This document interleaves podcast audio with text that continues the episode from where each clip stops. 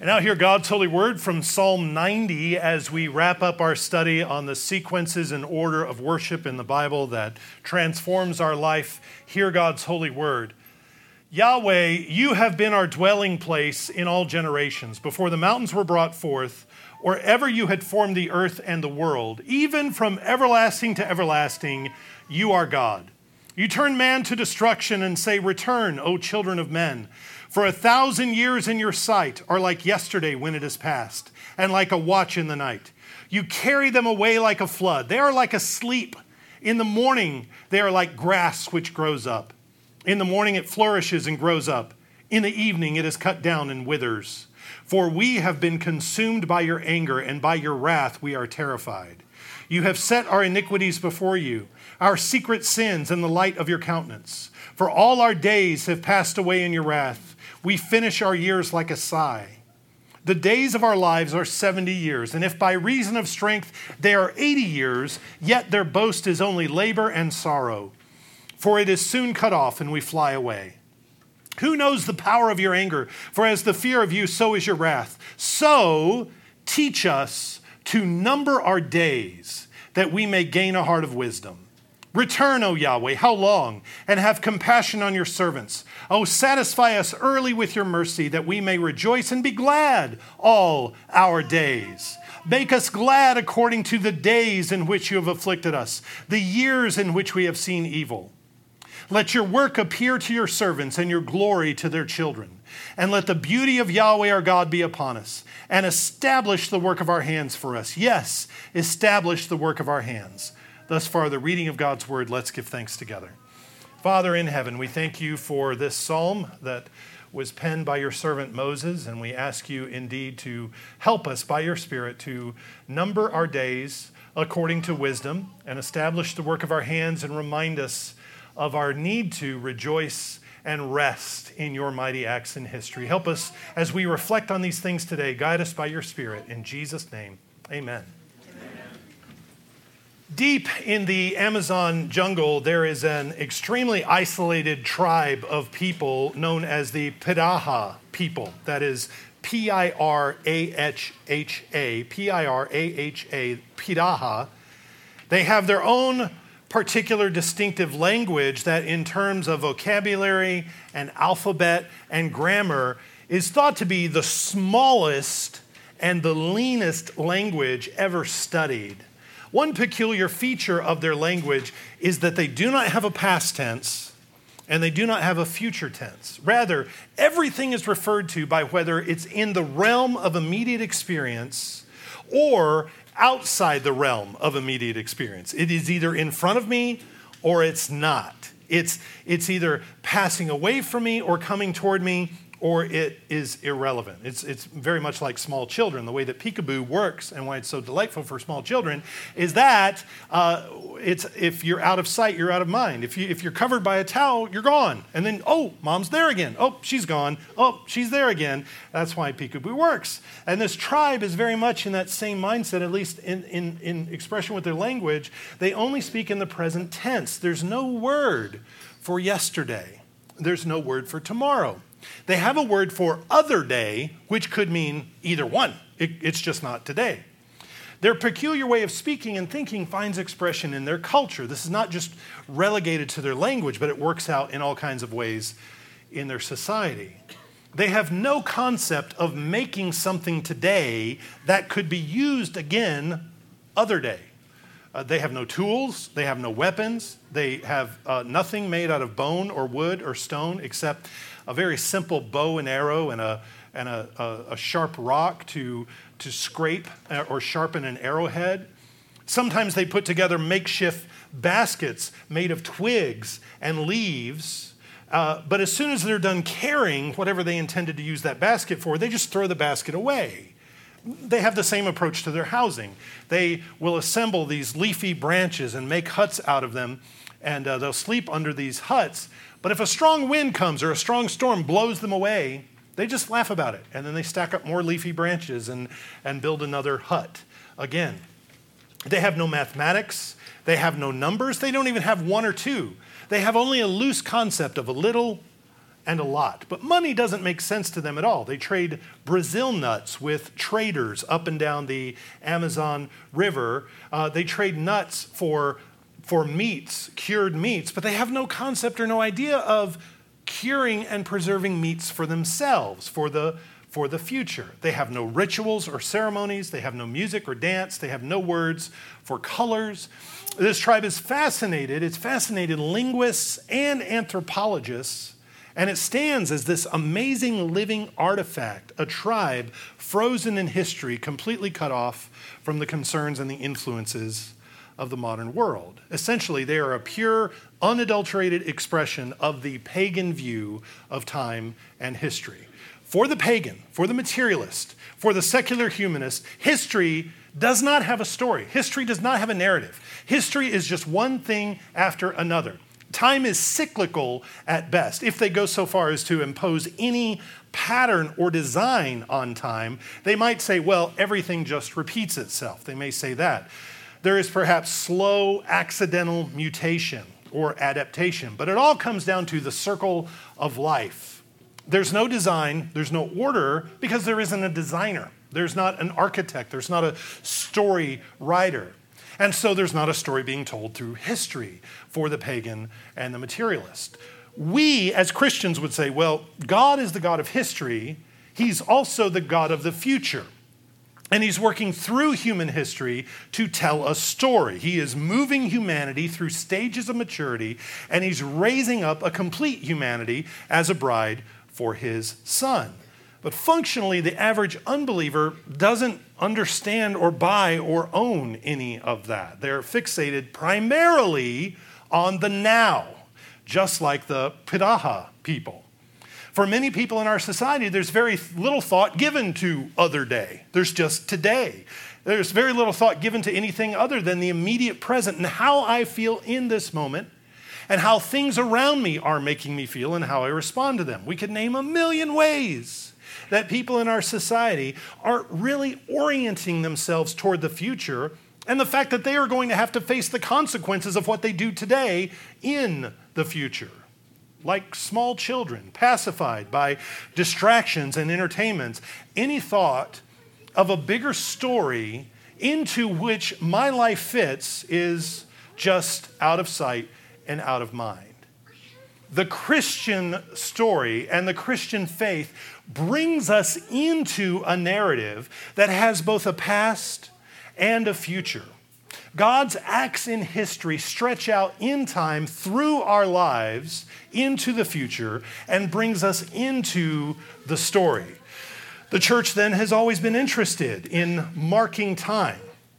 The church has always had a great interest in the record keeping of history, keeping an eye on the past, remembering it, celebrating what God has done for us in the past, and at the same time, maintaining an eye on the future. And God directs us to do this through scriptures. This is not just a good thing to do. God required his people, God called his people in Israel to celebrate and memorialize his mighty acts on their behalf. Now, we, on this side of the resurrection, on this side of the cross, uh, we know that there are no more important events in the world than the acts of Jesus in time, on earth, on our behalf. The life and work and ministry of Jesus have irreversibly changed the world. And because He's the Lord of history, He is Lord of time itself. All of creation, even the seasons and the passing of the years, point to the lordship of Jesus over all things. And because we are His people, we care about time. Because we are his people, we care about history.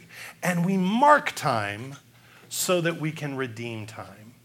The passing of time, the courses of the sun, moon, and stars, the changing of the seasons are not irrelevant to God's people. They're not just silly aspects of this creaturely existence that we're hoping to be delivered from someday. When we shed these bodies and we go to the floaty place, we'll just float around for eternity and we won't be encumbered by time. Well, of course, we know that is absolutely false. It's through creation, it's through sun, moon, and stars, fall, winter, summer, uh, spring. It's through these things that God reveals himself And God has committed to each of us a number of days and expects us to be faithful stewards of the time that He has given us and to number our days with wisdom. Moses reflects all of this in Psalm 90. Moses uh, has one psalm that we know of among the 150 psalms of, of the Bible. Moses, uh, from all that we see written of him, appears to have spent many of his days waiting.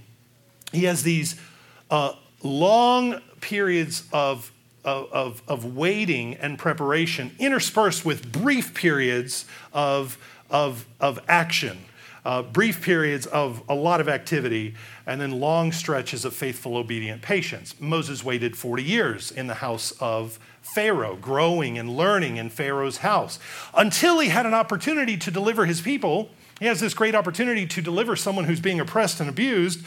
But when he does that, his people don't want anything to do with him. They mock him and they uh, drive him out, and he leaves uh, because of the threat of, of penalty from Pharaoh as well. He goes out to Midian. He meets a girl. He marries her. He tends her father's sheep for 40 years. So he grew up in Pharaoh's house for about 40 years. He has an opportunity to deliver his people, but that doesn't work out.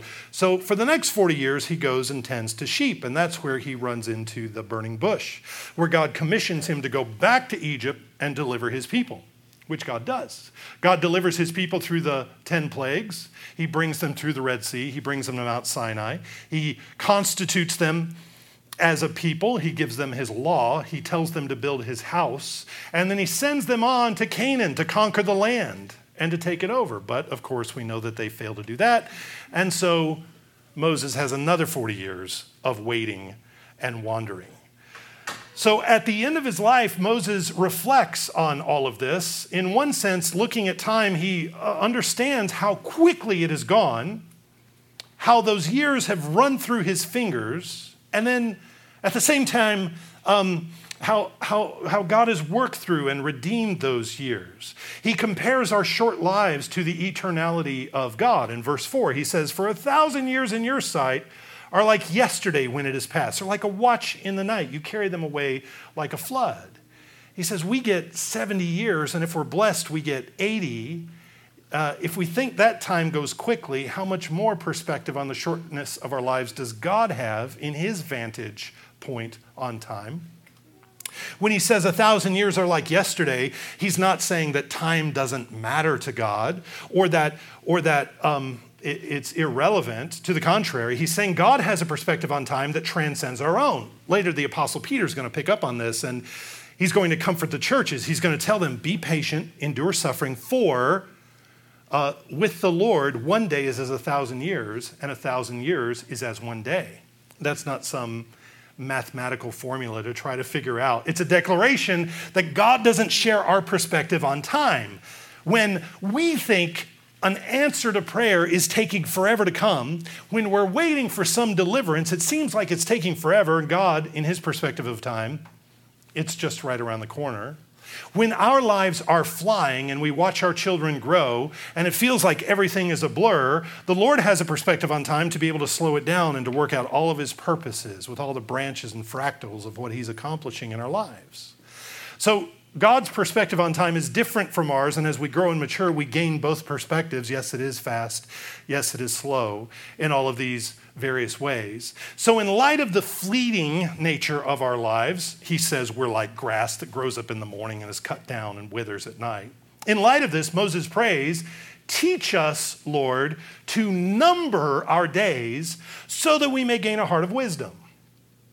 The faithful don't ignore time they learn how to number their days. How? How do we number our days? Well, later he says, and he prays, he asks God to satisfy us early with your mercy, that we may rejoice and be glad all our days, and establish the work of our hands for us. Yes, establish the work of our hands. Time is redeemed. Our days are numbered in two ways first, in rejoicing and feasting and celebration, secondly, with work. Both are essential. We work to provide for our houses. We work to educate and train our children. We work to provide for others. So much work that it doesn't seem like there's enough time to get it all done. Work is essential because our time is precious. We plan our days, we don't waste our days. But we understand that work isn't everything.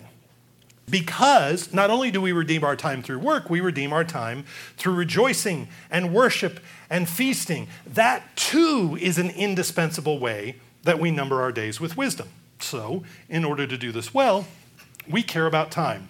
We mark time so that we can redeem time. Numbering our days with wisdom means that when we do set a time uh, for rejoicing and celebration, that we do that celebrating real events, things that happened in time, in history. We don't celebrate a philosophy or a moral system or a, or a political agenda. All of our rejoicing and celebration in Christ is founded upon the fact that God became man. And we respond to this by marking our times by the events of his life.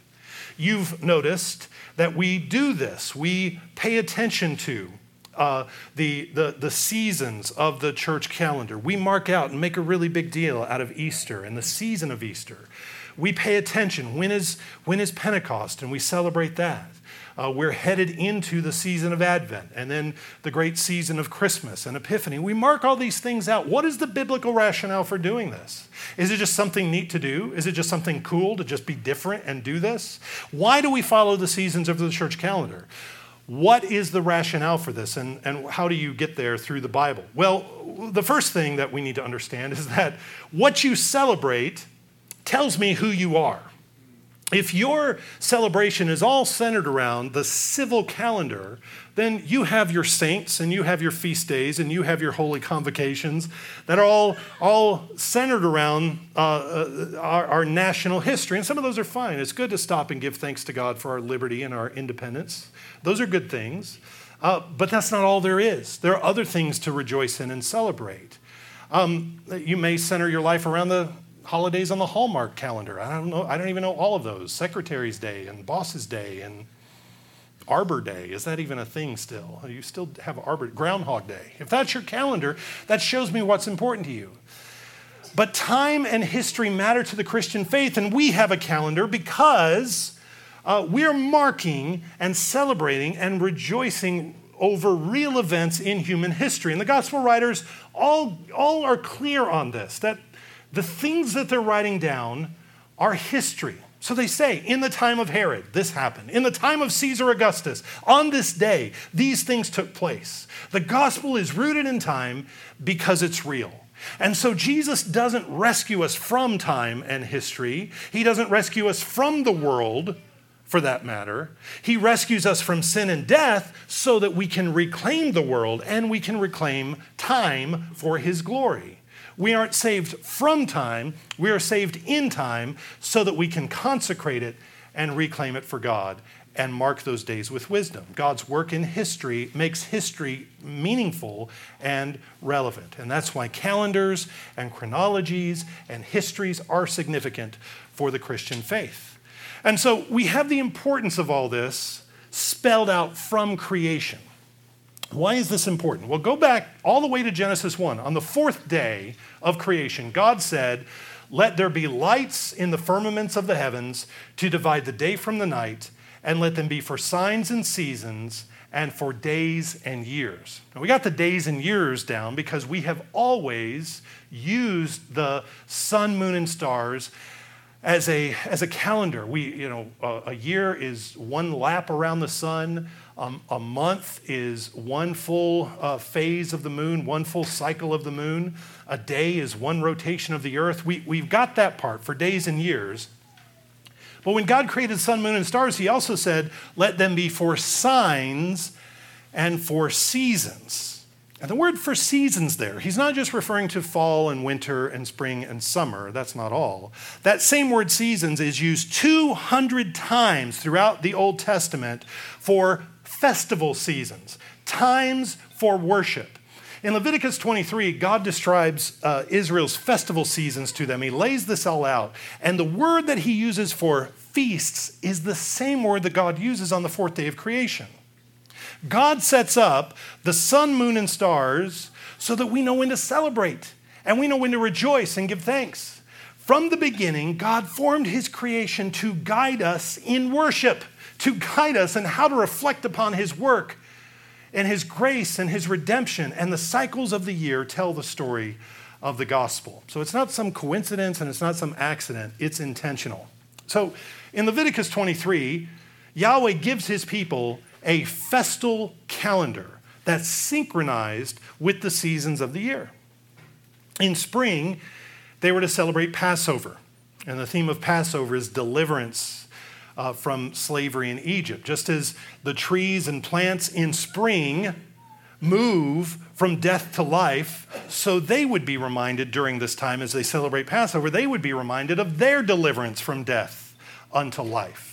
In the summer, they would celebrate Pentecost, and uh, the summer is the season of growth and maturation and fruition. And so they were to celebrate the giving of the law by which they would grow in the Spirit. So as the earth is productive, as the earth is fruitful, so we are a fruitful people when we obey Yahweh and obey His law.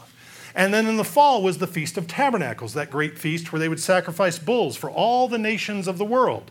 And as they come to the harvest time, as they gather the harvest in, they thank God for his provision, and then they're pointed to that final spiritual harvest as they're focused on sacrificing for all of the nations.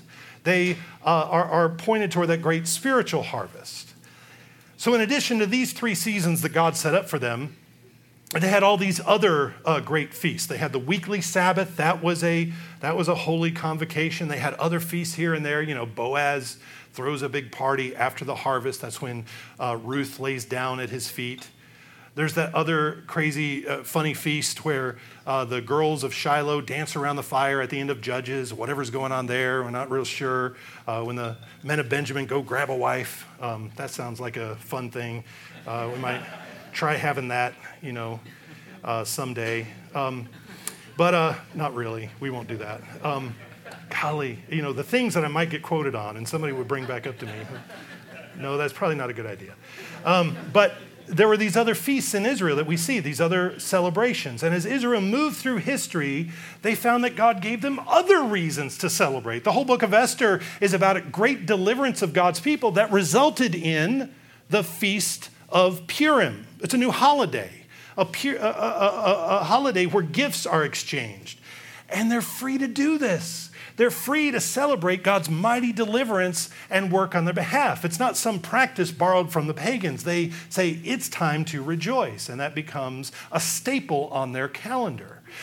Later in the period between the Old and New Testament, God works out another deliverance in the time of the Maccabees. And out of that came the celebration of Hanukkah. Now, Jesus, the Lord Jesus, would have grown up celebrating all of these. He would have celebrated a, an annual cycle of, of Passover and, of Pentecost and of, and of tabernacles. And he would have celebrated Purim and he would have celebrated Hanukkah. He would have celebrated all these things. So in John chapter 10, we see Jesus goes up to the temple for the feast of dedication, and it was winter. That's what John says. Well, what is the feast of dedication? Uh, you can look it up. That's Hanukkah. Jesus goes up to the temple during Hanukkah. So for those Christians who, and they're, they're um, they, they have their arguments, but they don't want to celebrate Christmas or Easter because, well, those are man made holidays, and God doesn't tell us to celebrate these things. Well, if we can't m- make holidays and celebrate God's mighty acts in history, was it wrong for Jesus to have anything to do with Hanukkah or even Purim for that matter? Um, and of course, no. Jesus didn't sin and so, if it was good for Jesus to enjoy the entire calendar of Jewish festivals, both those that were directly instituted by God and those his people instituted to praise him for his deliverance, if Jesus can enjoy all those, why can't we celebrate his birth and his resurrection, which, by the way, are the most important events in human history? I mean, I can celebrate your birthday because that's a pretty big deal. I like that you were born. I like that a lot. Um, I like that, you know, on the 4th of July, 1776, we declared our independence. I like that. That's a good thing to celebrate. I enjoy that. But those are not the most important events in human history. The most important thing is that Jesus came as a man and that he lived a life of obedience and that he uh, died on a cross and he went into the grave and came out uh, in, in, in a resurrected, glorified body. That's the most important thing in the world. And so it seems good and praiseworthy and honorable to celebrate these things. And now that the church has been given dominion with and under Jesus, we have the authority to celebrate new covenant festivals and feasts. We don't celebrate Passover, we don't celebrate the Feast of Tabernacles because the things that those pointed to, even Pentecost has been transformed. Pentecost was an old covenant feast that's been transformed uh, into something new uh, after the day of Pentecost, after Peter uh, and, and the church have the Spirit poured on them. So, very early on, from very early on, the church established a new calendar based on the works of our Savior with the understanding that time has been redeemed by the work of Jesus, who is now Lord over all. And Paul, um, Paul touches on this over in Colossians because the old calendar is still hanging over everybody's head. And so in Colossians chapter 2, he says, Let no one judge you in food or drink or regarding a festival or a new moon or Sabbath. He's referring to the old calendar that was the, the Hebrew calendar was uh, one that followed the moon. He says, don't, don't keep that old calendar because he says those were a shadow of things to come, but the substances of Christ. So, so, so don't hang around under that old calendar. Let no one cheat you of your reward, taking delight in false humility. And then later in chapter 3, he says, If then you were raised with Christ, seek those things which are above, where Christ is, seated at the right hand of God. Set your mind on things above, not on things on the earth, for you died, and your life is hidden with Christ in God. He is, Jesus is our environment. Jesus is our temple. Jesus is our world and our promised land. So we arrange our lives around His life. We arrange our lives around the life of Jesus. And one way to do this, and one way to number our days with wisdom, is to follow the church calendar. And I'm giving this as a, as a kind of a primer for those of you who haven't been through this yet and wondering why do these people do this? I'm also doing it as a review. So when you get a question, why do you do this? You have an answer. Well, we begin the church calendar with the great season of Advent, which is coming. It's right around the corner. This last Sunday of November will be the first Sunday of Advent. And the great season of Advent includes Advent and Christmas and Epiphany. This season focuses first on the future coming of Christ and his final judgment. Then we move into Christmas, where we remember and celebrate his, his coming. He promised to come. Um, and he, he is coming, he has come, and so we know he's going to keep his promises. And so we celebrate his birth at Christmas, and then we have the season of Epiphany, which is all about all of the ways that Jesus revealed himself to be Savior of the world. We start with uh, the, the, remembering the, the wise men, and we go through all the miracles of Jesus in our readings and in our hymns and in our focus. Those are the things we meditate on. This season, this great season of Advent, then, then butts up against the great season of Easter, which includes Lent and Easter and Ascension in the spring. Don't, don't get too wigged out about Lent. I know that there's a lot of superstitions and really, really dumb practices around that. Where I'm going to I'm gonna come back to that in just a minute. Um, uh, because I used to get wigged out by it as well, and so I, I understand. Um, uh, but there's a way to redeem these things and use them rightly, I believe. And then, uh, so Easter includes Lent and Easter and Ascension. And then the third great season, the longest season, is the season of Pentecost, the season that we're wrapping up right now, where the focus is on the maturation and growth of the church by the work of the Holy Spirit. And so creation helps us to see this story. In the grand drama of the heavens above and of the changing of the seasons, just as for Israel, they they had their celebrations matched to the seasons, so we do the same. Advent and Christmas come at the close of our calendar year where everything is dying, everything is winding down, there's less and less light. Uh, if this were the first time you ever experienced winter, you would think that the world was ending. You would think darkness has the victory, everything is dead and cold. But then when the days get their darkest, things start to turn around and light gets stronger. And that's when we begin to celebrate the incarnation. Jesus came at the darkest time where it looked like everything was really over for Israel. There's no revelation, there's no hope, no future. Death reigns over the whole world. But here comes Jesus and he fights back against the darkness. Light gradually overtakes the darkness in the middle of winter, but it's going to take time for the sun to have its full effect. And so, from mid to late winter, the light has come, but the trees are still dormant. There are no flowers or fruit. So, this is the season where we remember the temptation and the betrayal and the trial and the sufferings of Jesus throughout the season of Lent. That's just the old word for spring. That's the old English word for spring. Lengthen or lengthen uh, was the name of the season where the days began to lengthen. Um, we have seen it abused, and we've seen all kinds of really dumb superstitions crop up around it. We trivialize it, you know, with fish sticks on Friday and you know, I'm going to give up Krispy Kreme donuts for Lent and that kind of really goofy stuff. No, that's nonsense, and, and there's no spiritual value in any of that. Uh, but these seasons go way back to the earliest years, the earliest centuries of the church, and we can reclaim them. We use this time to reflect on our own sins that were cause of the suffering of Jesus. We remember that Jesus was the light of the world, but the world didn't receive him. And as that season winds down, suddenly everything comes to life. There's life everywhere flowers and leaves on the trees, and green grass, and birds and bees, and weddings and babies, and all kinds of fun things in the spring. The world comes back to life. And as the world returns to life, it's the time of resurrection, and we celebrate Easter. And indeed, Jesus' resurrection brings life to the whole world. And then we move into summer, which is a time of growth and a time of fruit bearing and a time of maturation and productivity. And that's the season of Pentecost. We celebrate the pouring out of the Holy Spirit and we acknowledge the way that the Spirit matures humanity and brings us to the harvest, which points to the final harvest and judgment. And there we wrap all the way back around to Advent and remembering the future judgment and the future coming of the Lord Jesus. So you see, the seasons play this all out for us, and they do this every year, and they repeat their rhythms.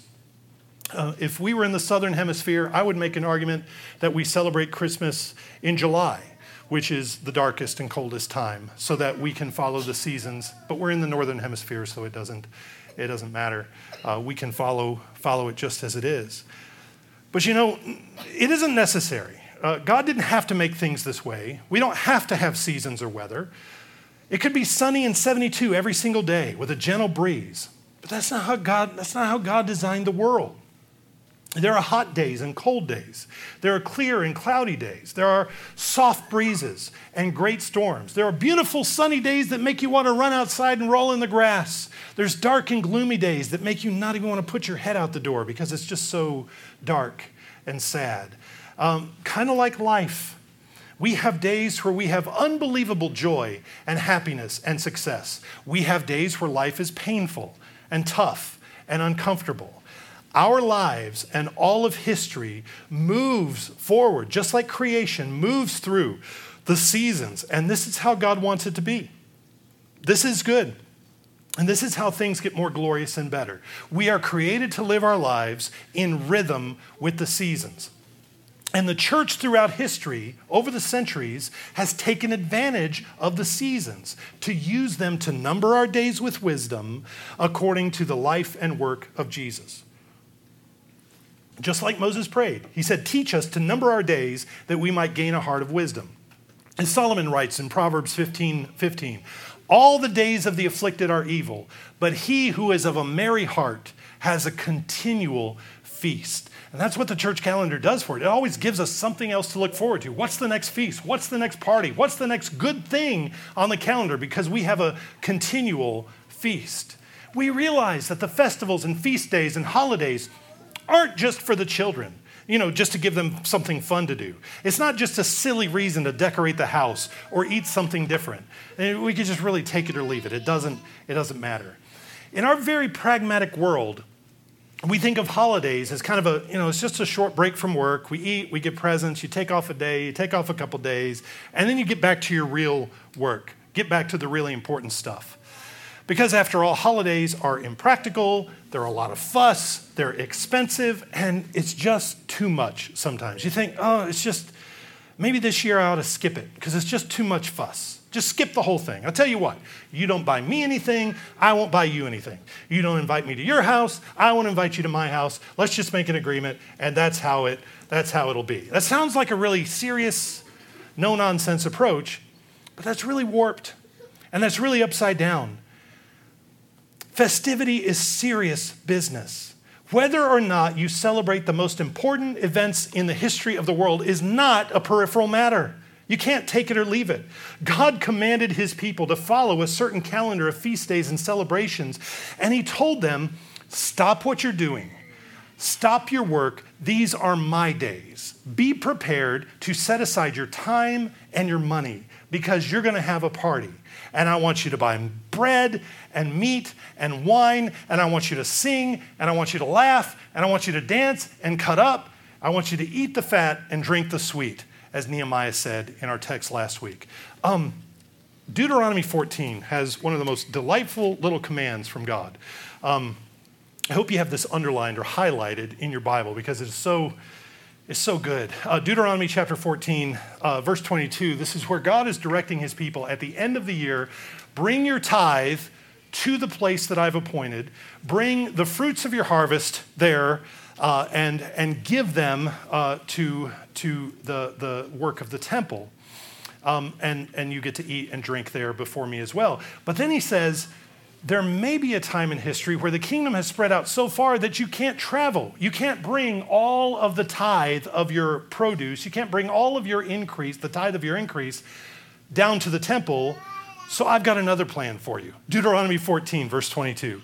You shall truly tithe all the increase of your grain that the field produces year by year, and you shall eat before Yahweh your God in the place where he chooses to make his name abide, the tithe of your grain, and your new wine, and your oil, of the firstborn of your herds and your flocks, that you may learn to fear Yahweh your God always. But if the journey is too long for you, so that you're not able to carry the tithe, or if the place where Yahweh your God chooses to put his name is too far from you when Yahweh your God has blessed you, then you shall exchange it for money. Take the money in your hand and go to the place which Yahweh your God chooses, and you shall spend that money for whatever your heart desires for oxen or sheep, for wine or similar drink, for whatever your heart desires. You shall eat there before Yahweh your God, and you shall rejoice, you and your household. You shall not forsake the Levite who is within your gates, for he has no part nor inheritance with you. If the load is too big and you can't carry everything, the tithe of your produce, then I want you to sell it, and I want you to take that bag of money, the 10% of your increase, and I want you to have a party. I want you to buy ox and sheep, wine, or similar drink. Uh, the old King James says strong drink. A couple of English translations just come out and say beer there. I want you to buy wine or beer or whatever your heart desires. You shall eat there before Yahweh your God. Now, do the math real quick. What kind of party could you have with 10% of last year's income?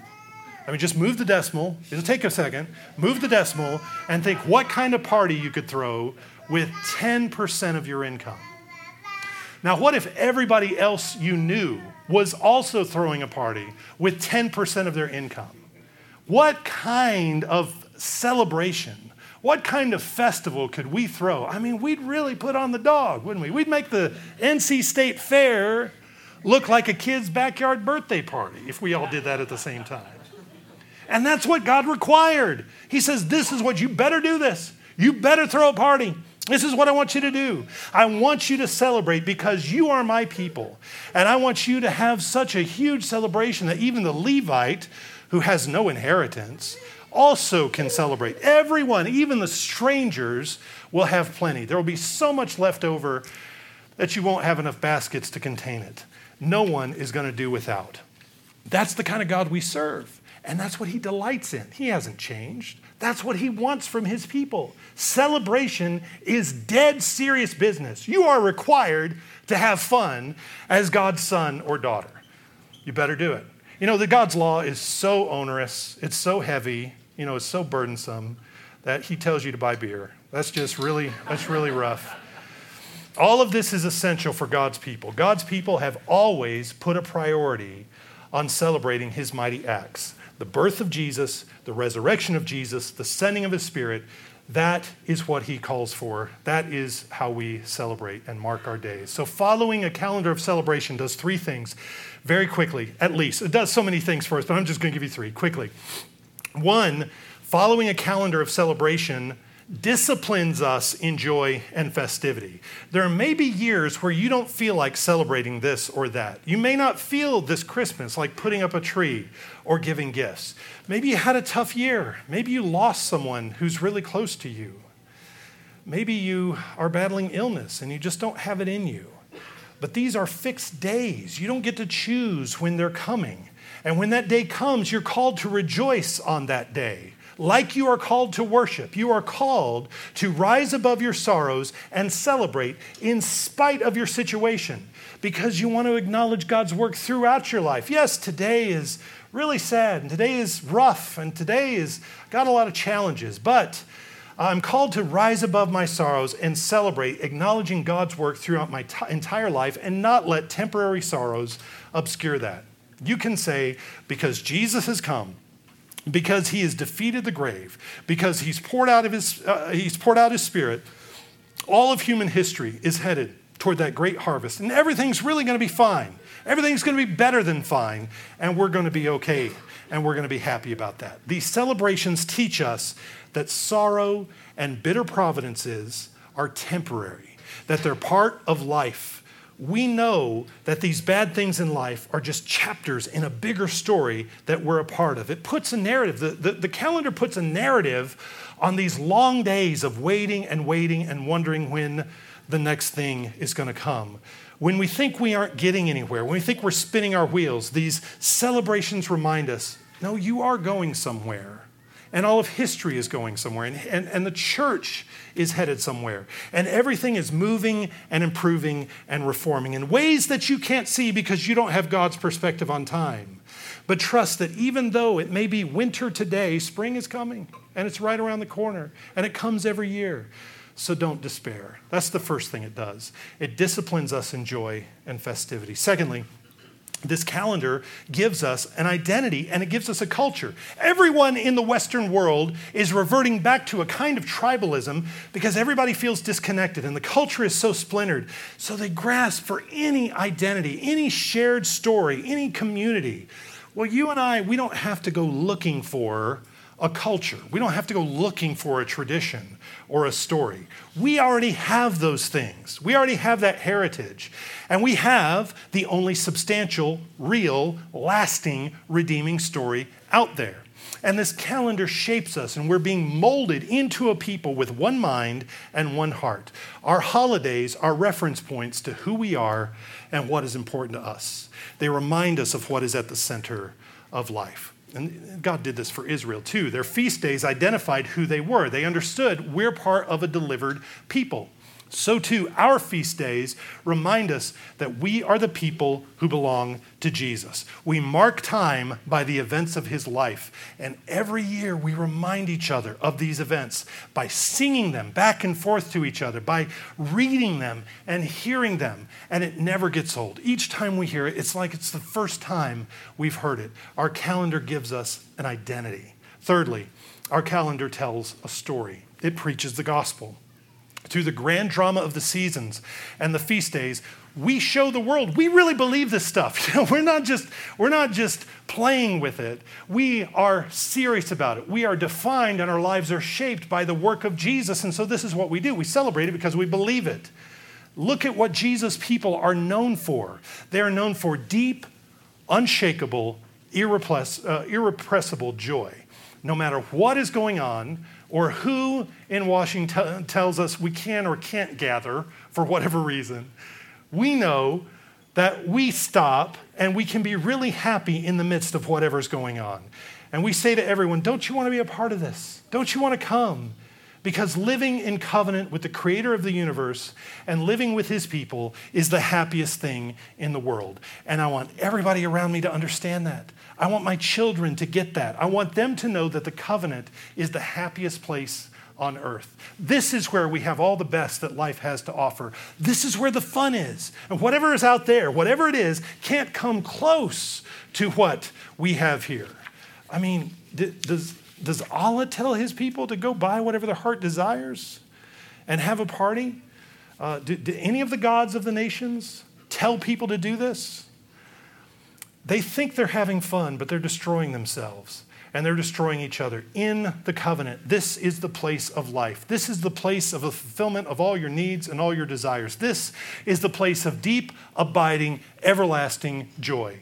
And so, let us be earnest and tenacious and unyielding with our feast days. Make a really, really, really big deal, as much as you can. Make a big deal out of Christmas and Easter and Pentecost and the other days that we acknowledge and celebrate. Be determined that we're going to enjoy them and we're going to rejoice in Jesus. We're going to be dead serious about expressing our joy in the God who gives us life and salvation through his Son, Jesus.